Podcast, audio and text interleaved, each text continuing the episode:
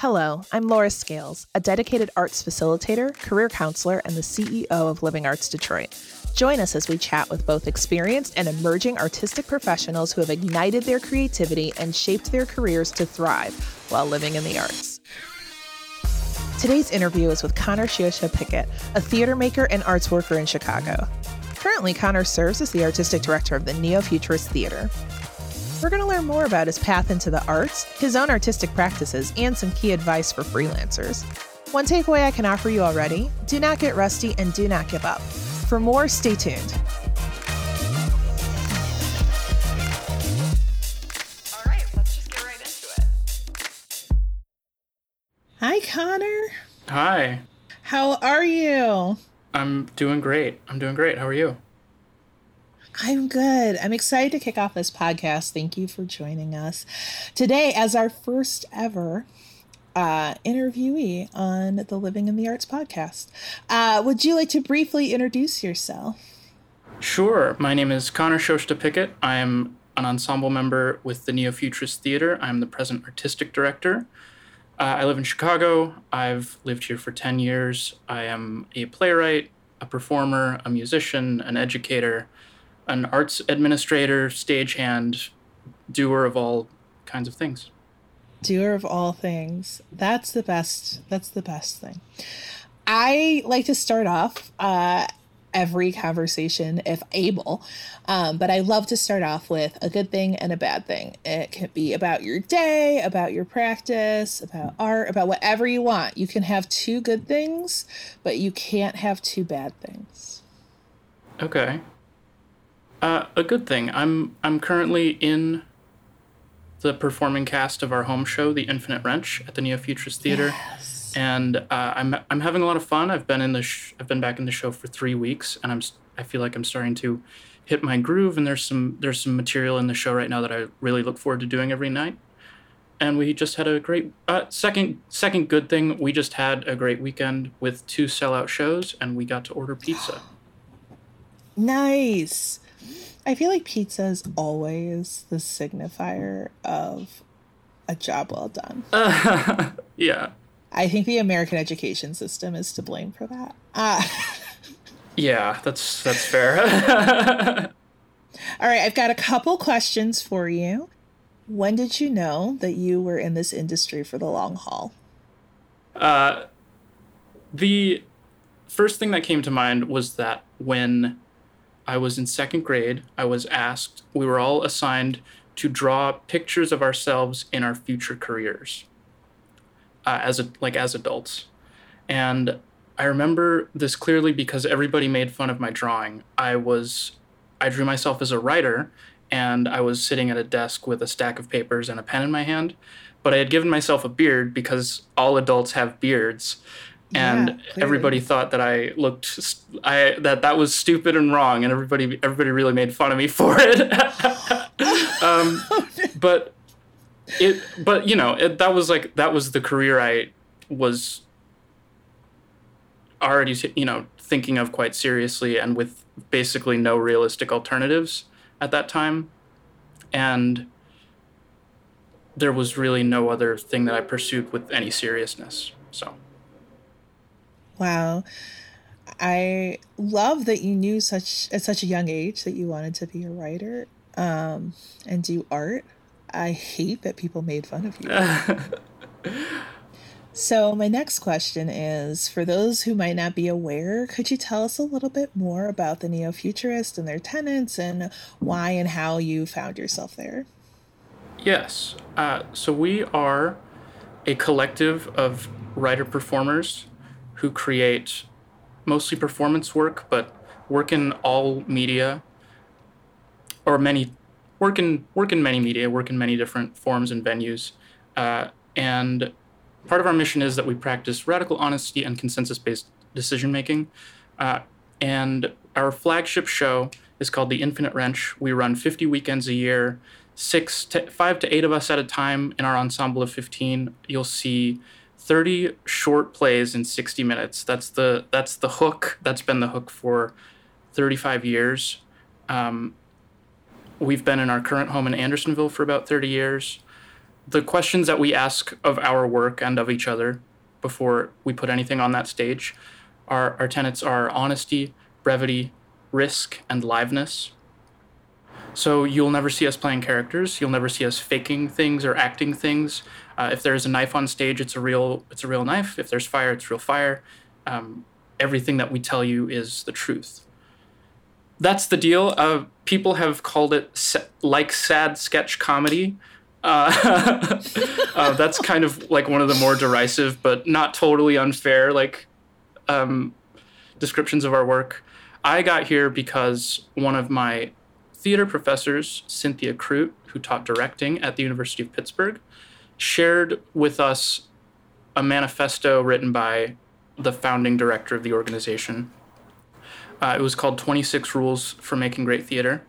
And she was like, I think showing this document to us because she wanted us to like start thinking about plays and theater and the relationship between artists and audiences and artists and each other in a way that was broader and deeper than American realistic theater, people talking in a room. And to think of that as like one form that's available in a vast, vast field rather than like the norm or like the product or the, the right default way to do things. So that started opening up like puppetry and nonfiction and live music and improvisation and like a real real direct in the room relationships between the audience and the performer. I like like it's important to me that in my work that i speak directly to the audience. I identify someone in the audience and i'm looking them in the eye when i'm talking to them. That's that has been like the prized value in my work or is becoming like more and more the prized value in my work because um, the charge that enters the space when actual listening is happening is so remarkable, but it's it also feels kind of rare to to experience in theaters, which it shouldn't be. It should be the like it should be what I, in my opinion what you experience every time, but it's not. And so that's like for me like the central value of of working in this way. Incredible. I know that Infinite Wrench was my first show that I saw when I moved to Chicago. Um, I feel like so many people share that experience, not only because the theater school used to take every single first year uh, to see it for orientation. I'm going to be in that show in uh, next week. Yeah, we're doing that. We're, we are still so doing glad. that. Yeah. I'm so glad that that tradition has continued 20 years later. Ah, not to date me, uh, but yes, uh, it was just such a great opportunity to kind of see and understand um, what made Chicago theater so special. What do you think makes uh, the Neos such a Chicago staple? A lot of factors. I think we are a really resilient organization. We do a lot of sort of restructuring on the fly. Uh, we pride ourselves on making decisions efficiently and collectively and knowing when to prioritize one or the other if those things are in conflict and how to do so like in a transparent way. I think that's something that we all take a lot of pride in is is like how we learn to make decisions together. And because ensemble members are most of the administrative staff it's kind of up to us to take care of the space and our relationships with other theaters and other business vendors, the landlord, the city of Chicago. It's like up to us to take care of all those relationships. So we all have, we all take a lot of pride and ownership over it. Uh, the ensemble is the center of the organization, and we make decisions about how to run it together. We we have those skills and that mindset, and I think that makes us really successful, especially in like crisis situations or or when the pressure, the perceived pressure is very high, uh, and we all believe in our work very very deeply and very personally. I think the effect of like going up on stage and talking about my experience in performing my writing and the central value of that being honesty like gives each neo a really deep personal commitment to the to the work that we do. Uh, and tourists love us, and sometimes people think we're sketch or improv. And if you think it's improv, uh, and you see some of the th- stuff that we can come up with on the fly, that would really blow your mind. because uh, we all we write it down and rehearse it. So it's there. You know that that's like one of the other factors is that we get lucky, and some people think they're in for one thing, and they they've discovered it's actually something very different, and that creates some really powerful theatrical experiences. That's awesome. I I just have such a fond place in my heart for the Neos, um, and still wish I had my T-shirt from twenty some. We'll get you another ago. T-shirt. I'm gonna have to get another T-shirt, um, because I can't wait to come back, and I know that it's definitely um, a very cool thing when you get to say that you went to a Neo show. It's it's the bonding experience, especially with the Yeah. tourist Yes. um, they're like Chicago theater. I saw the Neo Futurist, and I was like, "You did? did you see Infinite Wrench?" And they're like, "I did," and I was like, "This is this is how we bond." But it's it's lovely, and it's such a huge institution um, and a rock for Chicago theater because regardless of what else might be going on in the city, you know where you can find a good time. Uh, and Thank you. So thank you. Thank you for for doing it. How has the role of artistic director kind of changed your relationship with the work? Has it changed your relationship with the work? Yes, it has. Uh, I have written and performed with the Neos for five years, and just a little over five years. About two of that being the pandemic when the theaters were closed, and we did all of our work on video. And definitely early on, I had really strict ideas about what a play ought to be, and I and I was a really like I was, you know, I was 24. I was 25 when I started, and I I had a really intense, like, unpredictable emotional life. I had mental health, you know, and sitting down to write a lot of the time, I had a lot of like conflicting, difficult to navigate feelings about like anger, and justice and desire, and need and loneliness, and like all of these things kind of dragged me along through the work. And I felt like I was like often not in not in control of these things and not in control of like how my work fit into a whole.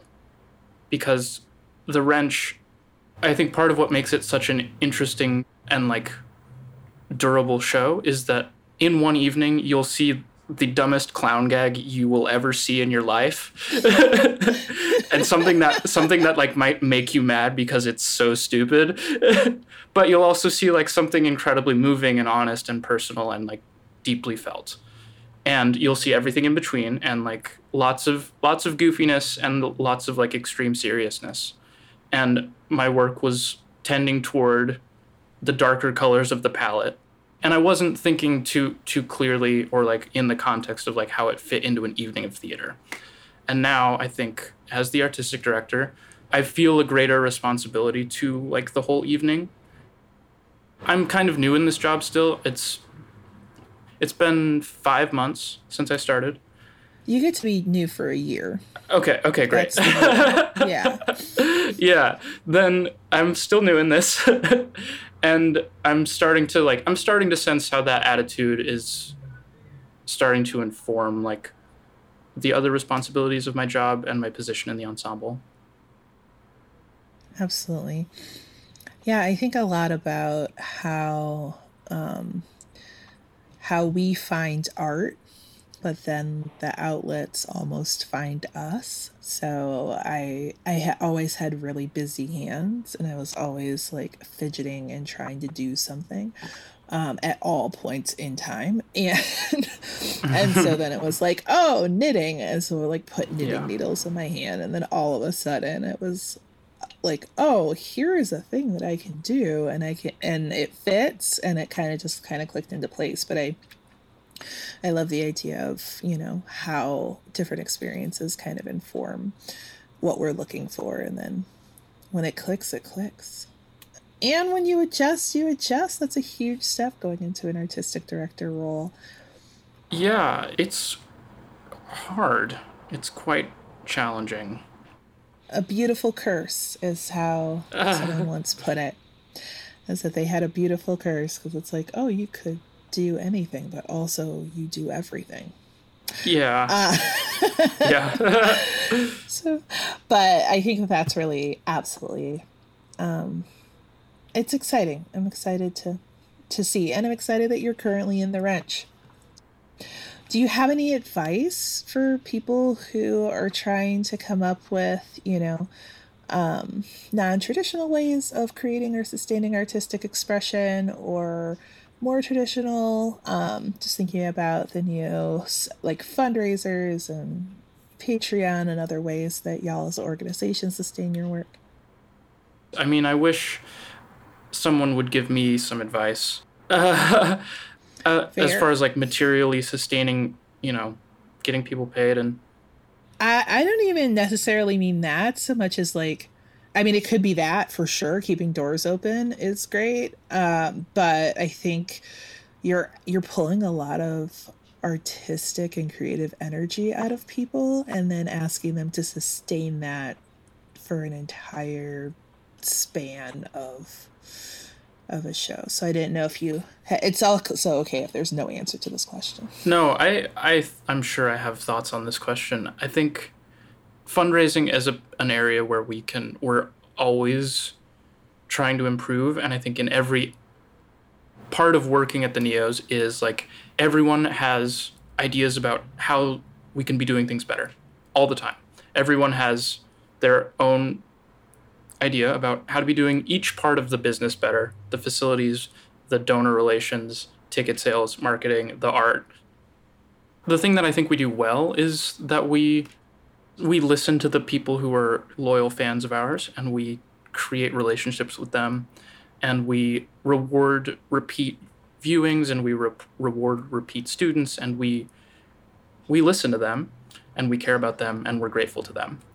Um, that takes a lot of ongoing intentional energy and i think we'd all like to be doing better at it but it is something that we do okay so far and and and the reason that like we do a big annual fundraiser like around november to the end of the year and it's massive commitment by everyone in the ensemble but we always we always hit our goal and it always makes the books work for the next year and um, everybody knows how important that is, and we all put a ton of energy into it.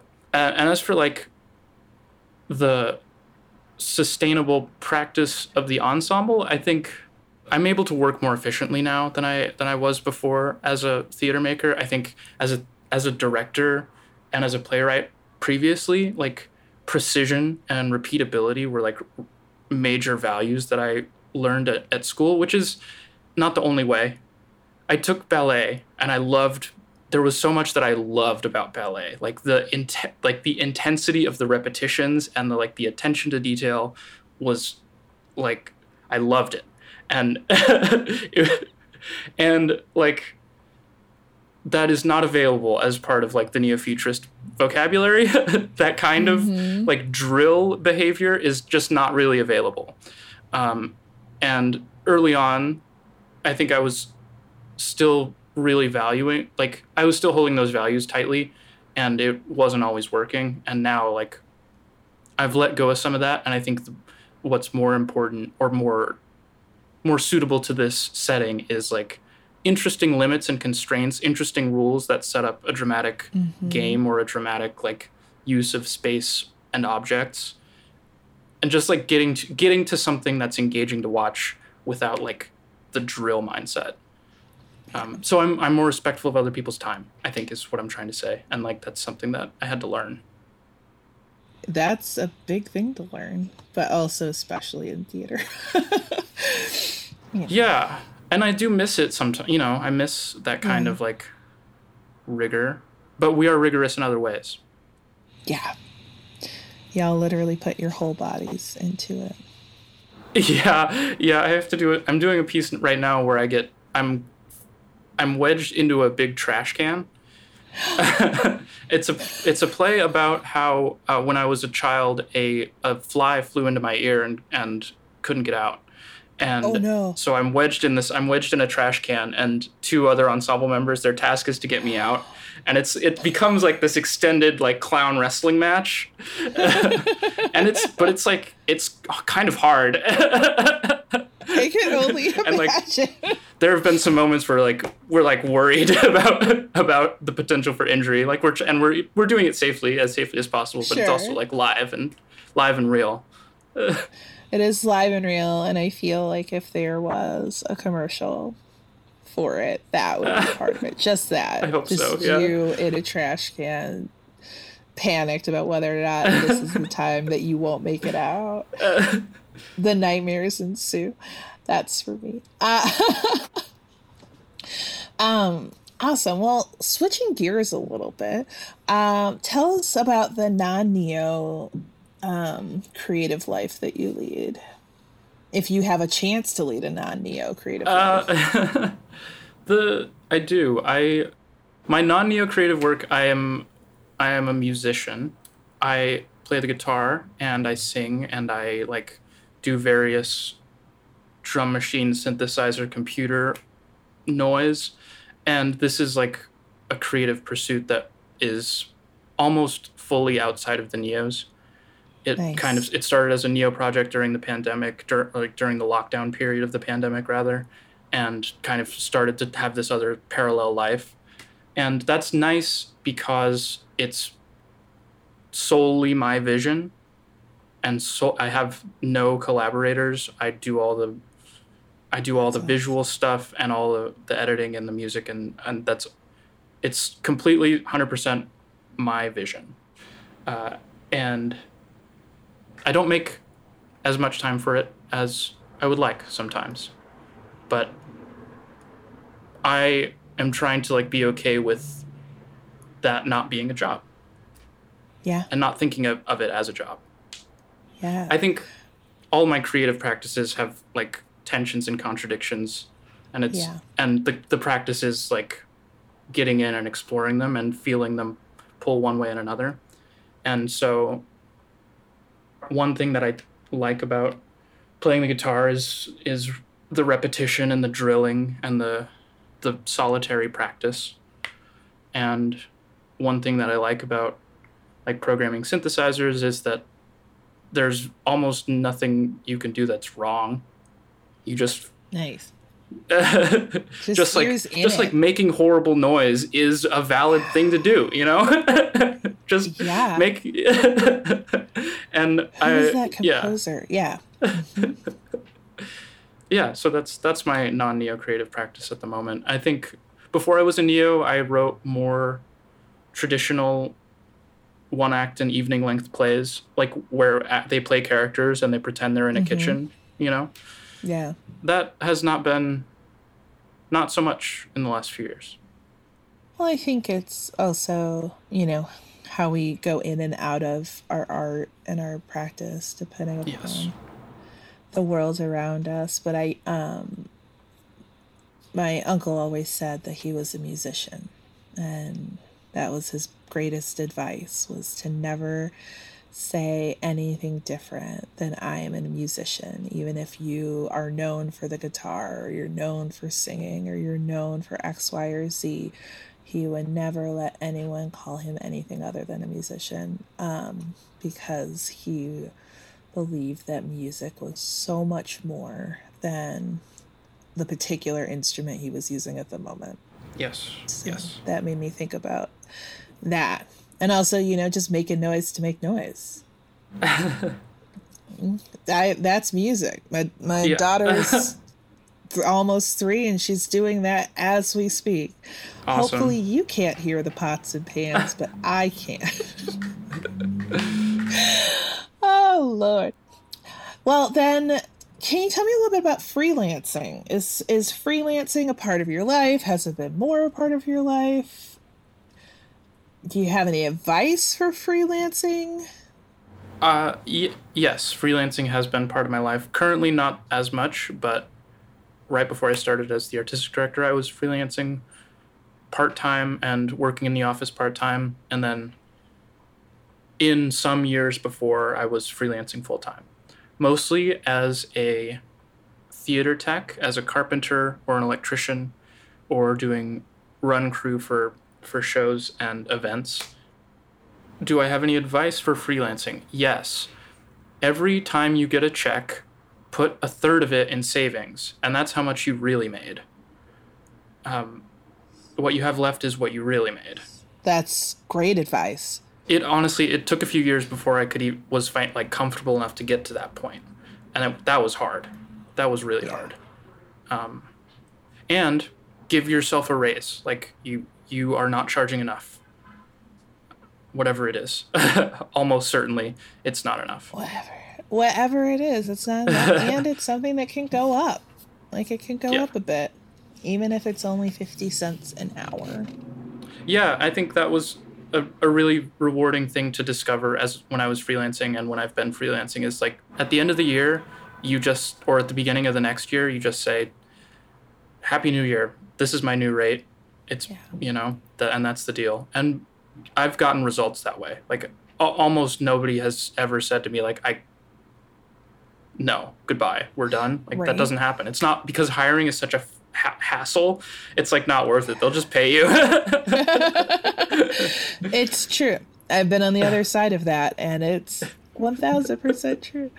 No, I love that. I always tell people that I will never be able to pay them what they're worth. Um, But I always try to pay them close to their value because, you know, you're worth way more than I could ever afford. But yes um, but I but I am going to try to pay your your value um, in this particular moment. Listed on your old website, oh lord it states, "Oh yeah." Listed on your old website, it states, if you could have a superpower, you would want the ability to produce silence. Is that still true? And what is your relationship to silence as a superpower? I have no idea where you found that.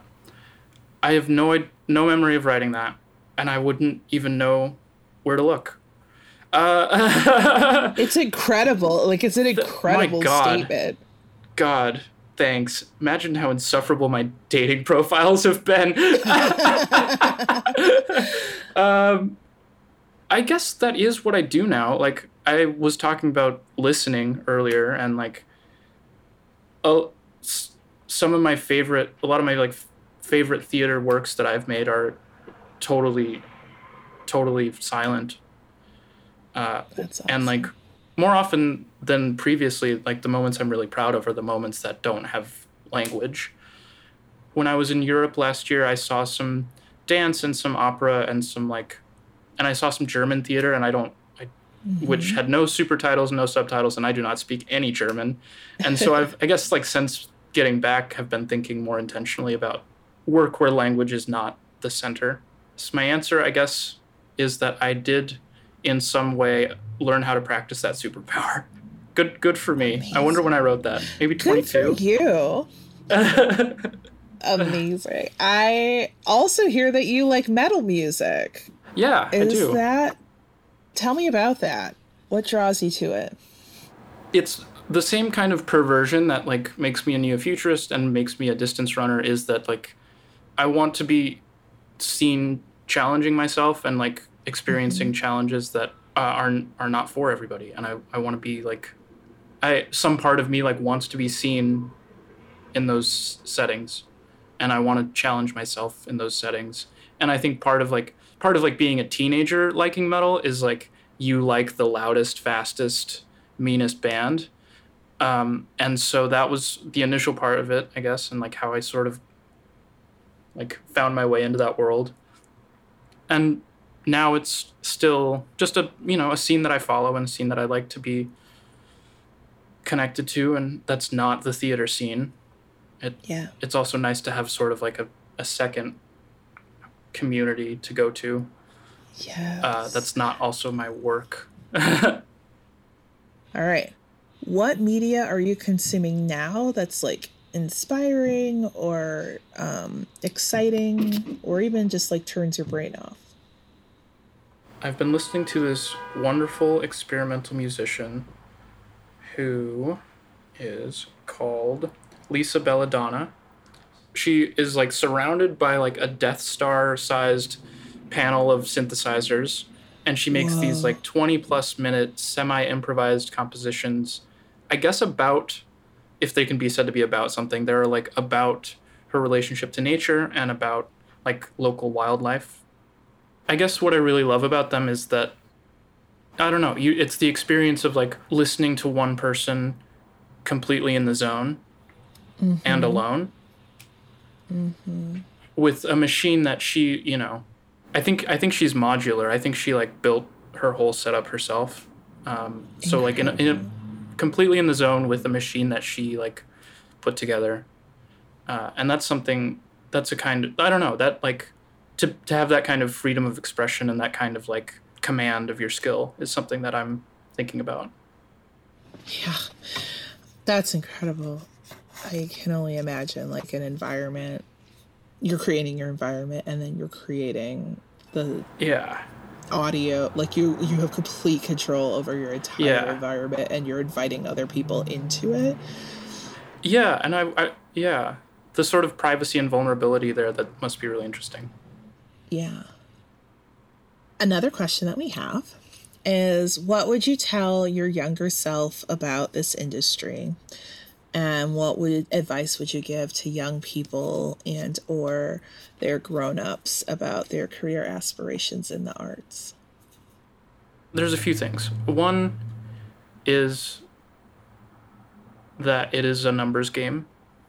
It is a long journey, and the important thing is to is to do a lot of whatever it is you're doing. Volume is the mo- is the key. Write a lot of pages, do a lot of plays.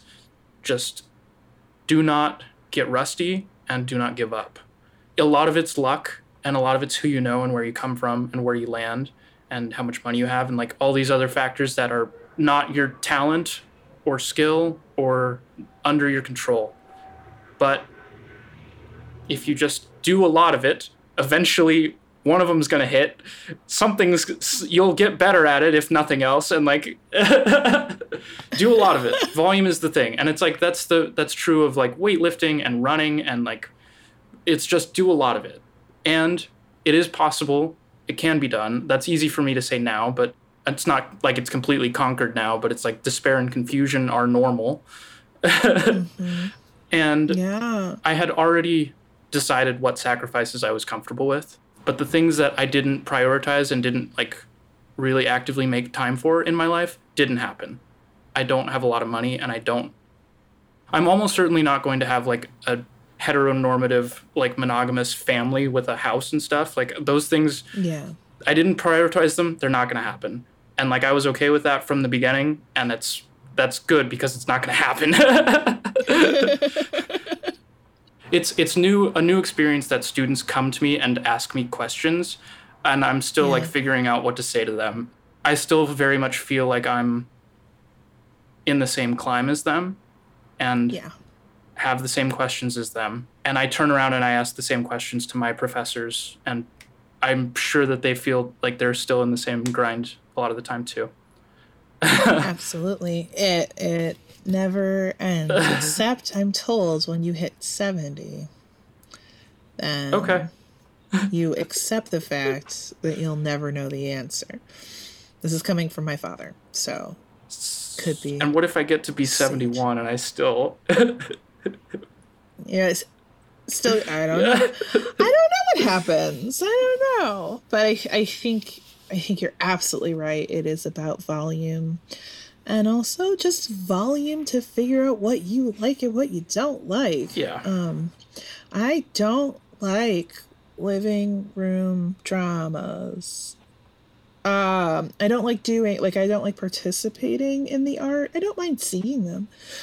But I um I always said that I would much rather um make a budget for, you know, a 45 minute kid show with like 67 sound cues and like 400 light cues that last for you know that's like like that has always been more exciting to me than Yeah. working on like the you know interplay or, or whatnot so Yeah. um but i would not have known that if i had not sat Yes. and done a lot of a lot of a lot of a lot of things plus it comes full circle for you know, especially as a neo, I can only imagine that that helps inform um, a lot of what you write and and put on stage is the sheer amount of experience Yeah.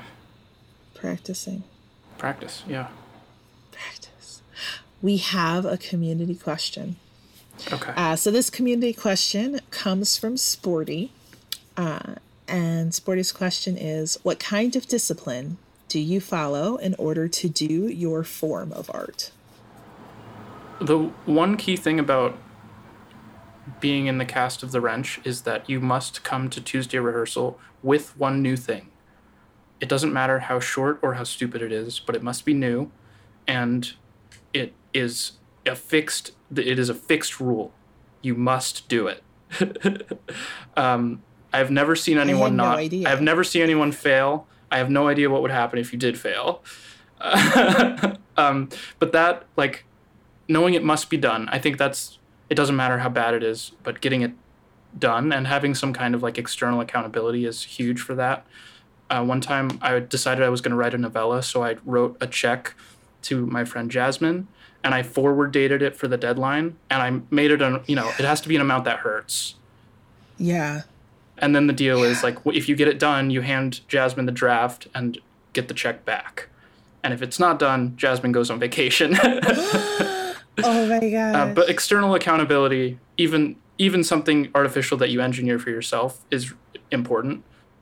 That and like in the moment, only doing one thing. Like multitasking is not real, in my opinion. And if you're writing, be only writing. If you're composing or dancing or whatever, be doing only that thing. Connor, thank you so much for joining us on the podcast. Uh, it's been incredible to learn more about you and about the Neos, and you've given me a lot to think about. I'm excited to um, to sit and try doing one thing um, with my whole being, uh, and and I don't know what that thing is going to be, but I'm going to try that tomorrow. Uh, Okay. Do you have any parting words for our audience? or for our young listeners out there? thank you for listening. Uh, thank you for uh, having having me in your space. Thank you for letting me talk about myself. Living in the Arts is hosted by Laura Scales, with original music and editing by Jason Duran. Produced by Claire Haupt, and our podcast coordinator is Colin Shy. Living in the Arts is made possible in part by the MGM Resort Foundation and by donors like you. For more information about anything our guest mentioned, be sure to check out the show notes. To learn more and support Living in the Arts, please visit livingartsdetroit.org. Thank you so much for joining us and so much for listening.